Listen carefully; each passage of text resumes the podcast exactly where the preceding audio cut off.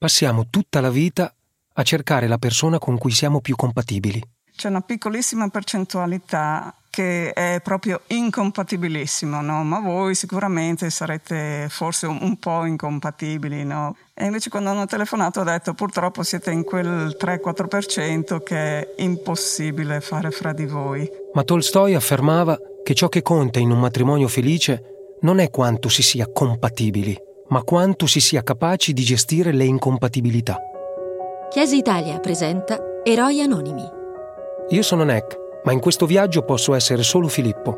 Questo è Eroi Anonimi, il viaggio nelle storie vere di chi un giorno ha incontrato il proprio eroe lungo il cammino. Il podcast che racconta come la donazione di organi può salvare tante vite umane. Storie di chi ha scelto di essere donatore di una parte di sé e di chi era in attesa di ricevere quel dono così importante.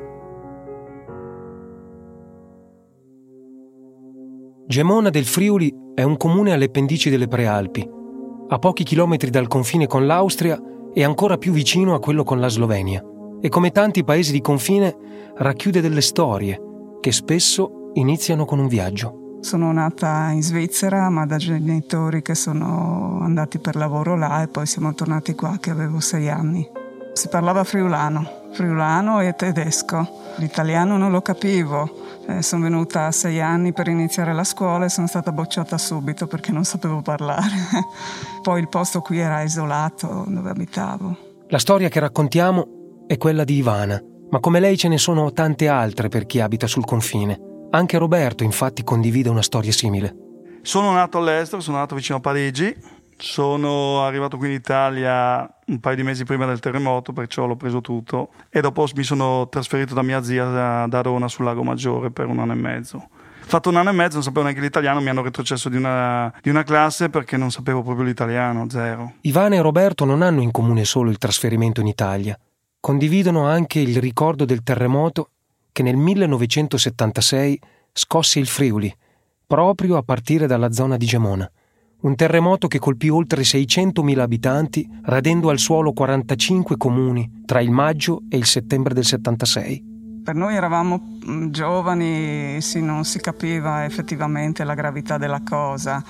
È stato un po' pauroso il 6 maggio perché per la scossa molto forte, le case cadute, eccetera però poi noi, i miei, non ci hanno mai lasciato andare via da casa perché la nostra casa non è caduta, non siamo andati a vedere tutto quello che era successo, tutte le persone che sono morte, la tristezza del giorno. Quello che invece si differenzia è il carattere.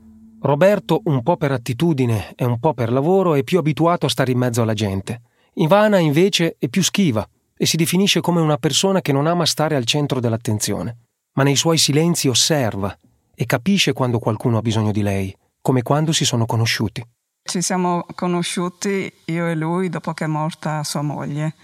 È morta di tumore a 28 anni. E io conoscevo lei, conoscevo bene perché avevamo il mio figlio e i suoi figli, erano all'asilo assieme, ci si incontrava all'asilo, alle feste, però lui non l'ho mai visto, non sapevo chi fosse. La prima volta l'ho incontrato al funerale di sua moglie. Poi la cosa nasce cosa, lui è andato a operarsi al ginocchio, io lavoro in ospedale, eh, ci siamo iniziati a vedere così per una partita di carte o portare i bambini al cinema, eh, col più conoscerci perché premettiamo che né io né lui ci piacevamo. Sì, io, a me è morta cioè, in tre mesi la moglie perciò non, ho, non riuscivo a connettere bene perché avevo appena finito la casa, due figli da tre anni e sei anni, mm, ho smesso di giocare a calcio quando ho saputo che mia moglie stava male allora, io avevo rotto i legamenti la prima di campionato, la prima, la prima di campionato ho rotto i legamenti. Ho detto non, non, mi opero ancora perché la squadra mi aveva acquistato, gli ho detto non gioco più, lasciamoci così per adesso. Morta mia moglie, ho detto mi opero. Ivana ama prendersi cura di chi ha intorno, con piccoli gesti, ma che sanno colpire nel profondo, come quel gesto che per Roberto da lì in poi avrà un significato particolare il gesto che lei ha fatto è rimasto nel cuore, cioè avendo i bambini piccoli, mia, mia suocera vedeva loro, venivano poco in ospedale, mia mamma si veniva, però lei mi ha portato una fetta di torta. Ecco, quella è stata, cioè non conoscendola, non sapendo chi fosse, perché io, mia moglie andava a uscire sì, però io giocavo a calcio la domenica, perciò io la domenica ero sempre fuori a giocare a calcio, perciò non c'ero mai. E allora mi è rimasto un attimo impresso questo, la fetta di torta che mi ha dato, ecco quello. Da, da lì ho cominciato a dire, ma insomma non sapevo come ringraziarla, ho detto boh, andiamo a, cioè usciamo, andiamo a berci un caffè o, o quel che è, insomma, come, se, come tutti, insomma, dire. Dopodiché, col tempo, perché ci è passato un attimino, perché i bambini erano piccoli, perciò ci sono, cioè già avevano perso una persona, non è proprio facile eh, far rivedere un'altra persona al posto della mamma. Quella tra Roberto e Ivana non è una storia che inizia subito, ma col passare del tempo i due sono sempre più legati. Il senso della cura rimarrà un valore per la famiglia di Ivana e Roberto, soprattutto quando la malattia di lei inizierà a bussare alla porta.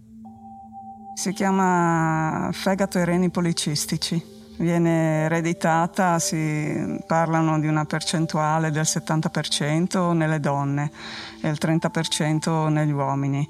Tutti discendenti, tutti da parte delle sorelle di mia madre, ho cugini trapiantati, zie trapiantate. Si sapeva un po' la storia. Può essere che la dialisi la fai più avanti negli anni e può essere che ti colpisca un po' prima. Quella è la fine perché non c'è ancora nessuna cura per questo. Non ci pensi cioè, vuol dire, c'è una cosa che succederà, ma quando non si sa. Perciò la vivi, cioè la vivi giorno per giorno, la vivi quando tu ti alzi, vedi il sole, vai in ferie, c'hai il lavoro. Vuol dire, non, non ci pensi, cioè è l'ultimo dei tuoi pensieri. Ultimamente, negli ultimi anni, sì, perché la cosa stava un attimo peggiorando. E... Dal 1999, quando si conoscono, fino al 2018, la situazione rimane stabile. Ma da quell'anno tutto prende una piega differente. È iniziato a peggiorare nel 2018. Eh, mi hanno detto che è meglio intanto informarsi. Sì, io sono andata a informarmi, ma per me sarebbe successo chissà quando, sì. Anche se poteva sembrare un po' prematuro, Ivana e Roberto si informano sugli trapianti di rene. Inizialmente con un po' di riluttanza da parte di lei, che non sentiva ancora giunto il momento. Il consiglio che ricevono a Padova è quello di iniziare a capire intanto se c'è un donatore compatibile in famiglia. E Roberto si sottopone agli esami. Mi hanno detto si può iniziare a fare degli esami e vedere intanto la vostra compatibilità perché non si sapeva se eravamo compatibili. E abbiamo fatto il prelievo e siamo tornati a casa dopo aver parlato un po' di tutto. Perché al colloquio hanno detto anche se non siete compatibili c'è una piccolissima percentualità che è proprio incompatibilissimo, no? ma voi sicuramente sarete forse un, po' incompatibili no? perché abbiamo gruppi diversi di sangue. E invece quando hanno telefonato ho detto purtroppo siete in quel 3-4% che è impossibile fare fra di voi. A questo punto della storia i due vedono il trapianto come una possibilità ancora remota e lontana da loro. Nonostante tutto questa non è certo la risposta che avrebbero voluto sentirsi dire, ma in realtà Assieme a quella risposta ne arriva un'altra che apre la speranza verso una strada nuova. Ho pensato ci saranno altre strade, abbiamo aspettato. Ci hanno proposto di andare via e di parlare di questa catena in cui uno non compatibile donava ad un'altra persona e eh, la persona che doveva ricevere il rene lo riceveva da una terza persona e dopodiché si chiude la catena. Come ha spiegato Roberto, si parte creando una lista di pazienti in attesa di ricevere un organo, ognuno dei quali ha una persona disposta a donare, ma che per vari motivi è incompatibile. Proprio a Padova, infatti, tra il 2018 e il 2019 è partito il programma di trapianto da vivente in modalità DEC, del quale ci parlerà meglio la professoressa Lucrezia Furian, professore associato di chirurgia generale, unità operativa complessa trapianti rene e pancreas azienda ospedaliera Università degli Studi di Padova. Quando è possibile procedere con il trapianto da donatore vivente siamo sempre molto soddisfatti perché i risultati sono molto buoni e i risultati sia per il donatore che per il ricevente sono del tutto soddisfacenti. Purtroppo, circa in un terzo dei casi che valutiamo, il trapianto da vivente non è possibile per un'incompatibilità. Nascono per questo motivo dei programmi di incrocio in cui se c'è più di una coppia, anche solo due, che ha lo stesso problema di incompatibilità, il donatore della prima coppia dona al ricevente della seconda. Il donatore della seconda coppia dona al ricevente della prima coppia. Questo incrocio, che in Italia si chiama tradizionalmente crossover, è fattibile quando è reciproco l'accettazione. Questo non è così scontato. Per ovviare a questa necessità di reciprocità ci sono delle opzioni che si chiamano catene di kidney per donation. Queste si possono innescare quando c'è un donatore samaritano, una persona che altruisticamente decide di donare un organo a favore di qualcuno di cui non conoscerà mai l'identità. Il rene donato dal donatore samaritano viene allocato come prima opzione a un soggetto che ha un potenziale donatore vivente ma con cui è incompatibile. A questo punto si procede con il trapianto, il donatore della persona che ha ricevuto il rene del donatore samaritano dona a un altro paziente, questo paziente a sua volta avrà un donatore che è incompatibile e questa catena può andare avanti non simultaneamente, molto molto a lungo. Purtroppo in Italia la donazione samaritana altruistica non si è sviluppata.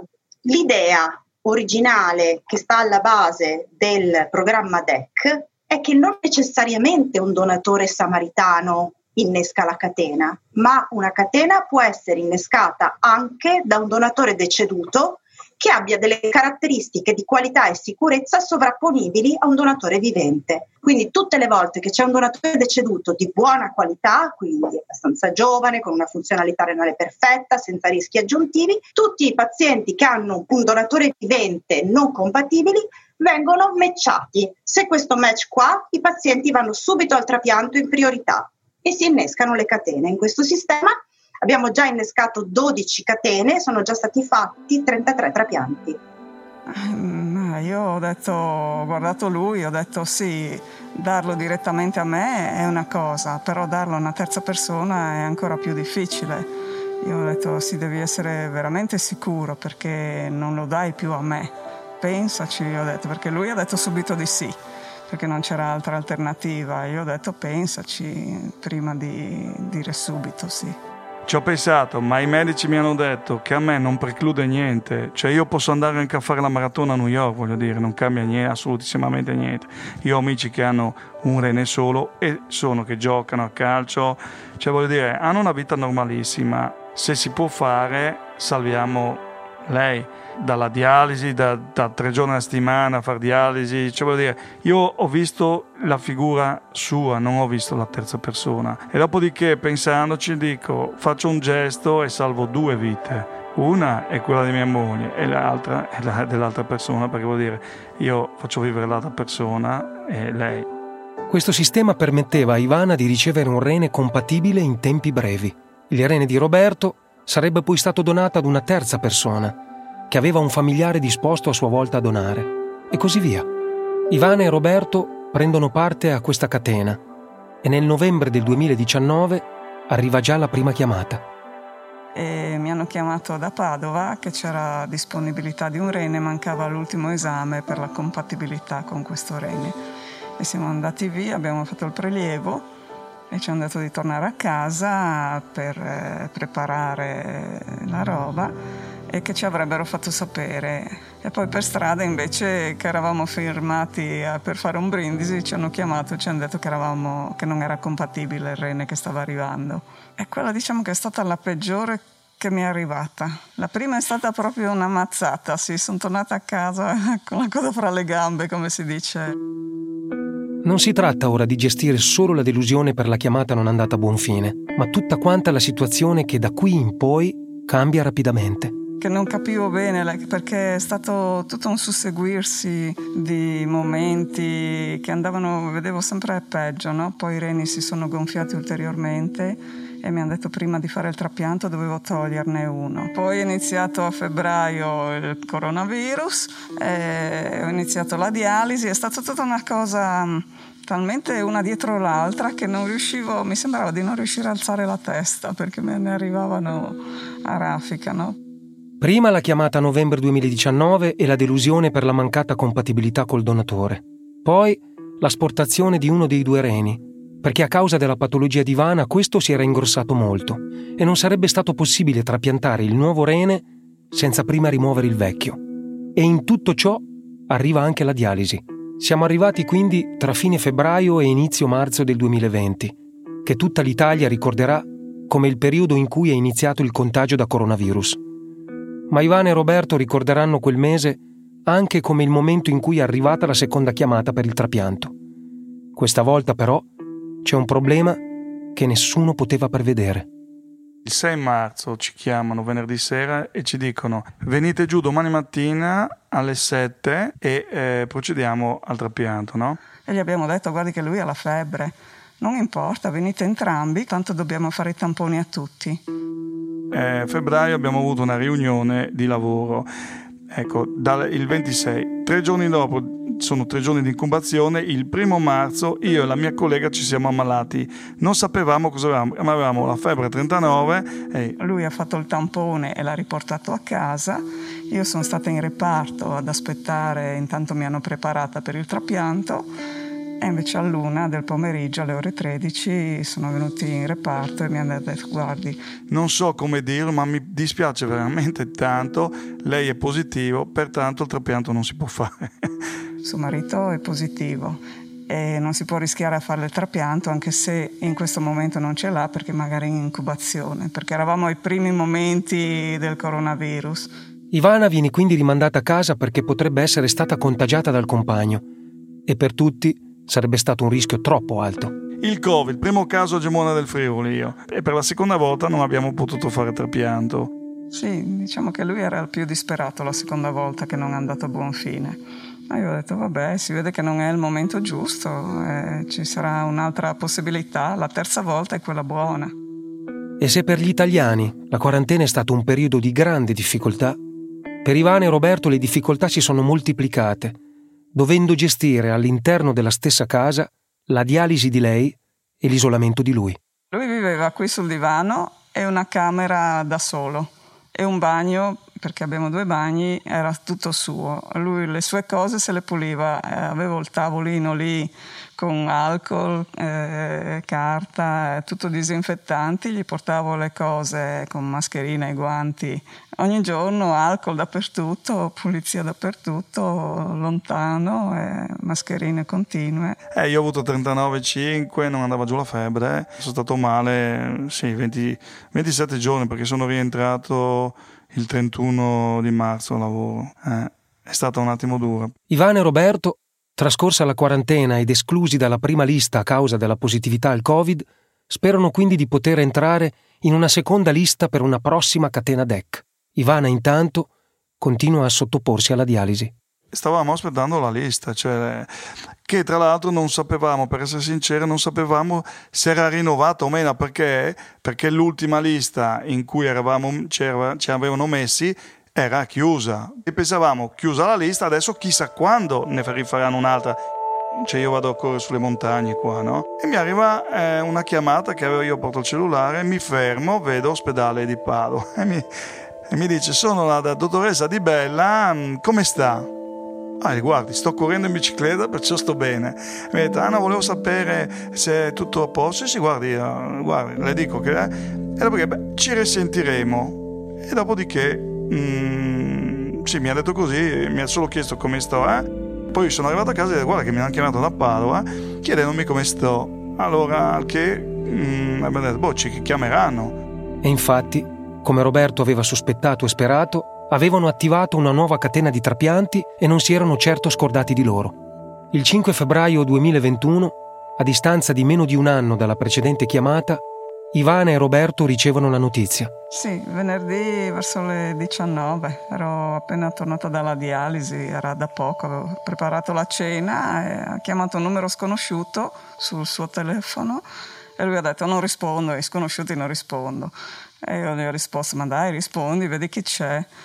E ha risposto e ho visto che era diventato bianco ha detto aspetti un attimo che la metto in viva voce eh, c'era la dottoressa Di Bella, ha detto sapete perché vi chiamo? E io non riuscivo a parlare. Ha parlato solo lui, ha detto eh sì abbiamo capito che ora dobbiamo essere lì e entro alle 23 di stanotte. Però non avevo più, ormai avevo disfatto la valigia, sì, non, sapevo, non trovavo più niente, non ho cenato, non avevo nausea, non avevo più fame. E così una doccia e siamo partiti in fretta. L'agitazione per la chiamata, il poco tempo a disposizione e i preparativi giocano però brutti scherzi. Quella sera lì sono caduto su una fioriera di quelle grandi, sono arrivato in ospedale, sanguinavo, ero tutto sanguinante, no? Scusi, ma le serve una mano? No, no, guarda, ho portato mia moglie che deve, deve essere trapiantata, no, io torno a casa così. Esatto, sì. Sabato, adesso mi ricordo l'ora, comunque mi hanno, la furia mi ha detto guardi, è andato tutto bene, non c'è nessun problema e ci sentiamo, mi ha detto, sì, sì. E l'anestesia che a me solitamente fa malissimo, fa vomitare per ore, mi fa star male, io mi sono svegliata a letto perfetta, proprio stavo benissimo, mi sono fatta una dormita tutta la notte da Dio. Ivana dopo 11 giorni torna a casa e viene affidata al centro trapianti di Udine per sottoporsi ai controlli uno o due volte a settimana. Le storie che abbiamo raccontato fino ad ora di solito finiscono qui, con il trapianto, e la ripresa completa del nostro protagonista. Ma questa volta è differente, perché ora tocca a Roberto. La sua chiamata come donatore arriva in aprile.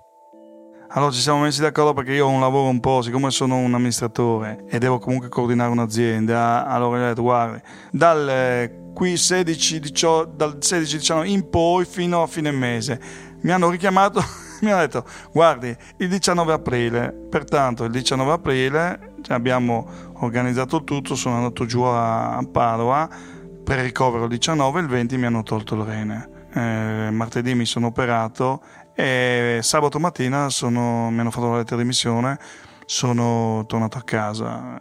Roberto è orgoglioso di aver donato e per lui non c'è alcuna differenza se il suo organo è andato alla compagna o a qualcuno che non conosce.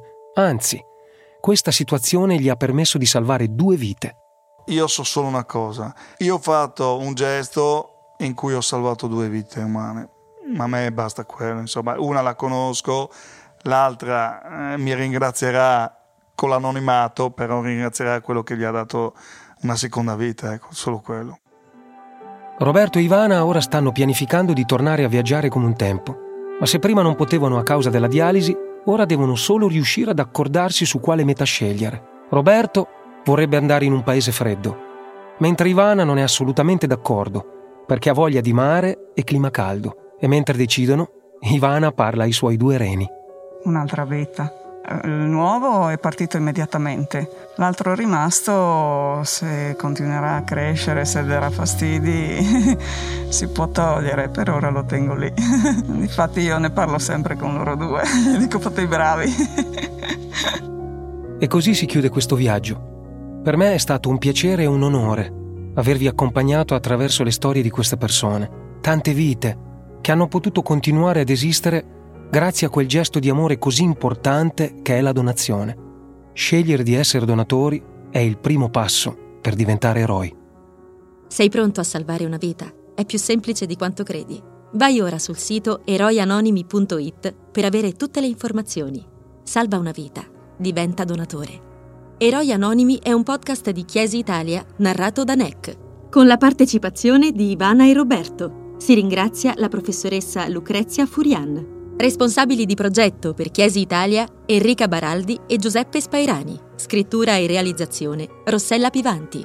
Una produzione Sbatch Digital Creative Agency.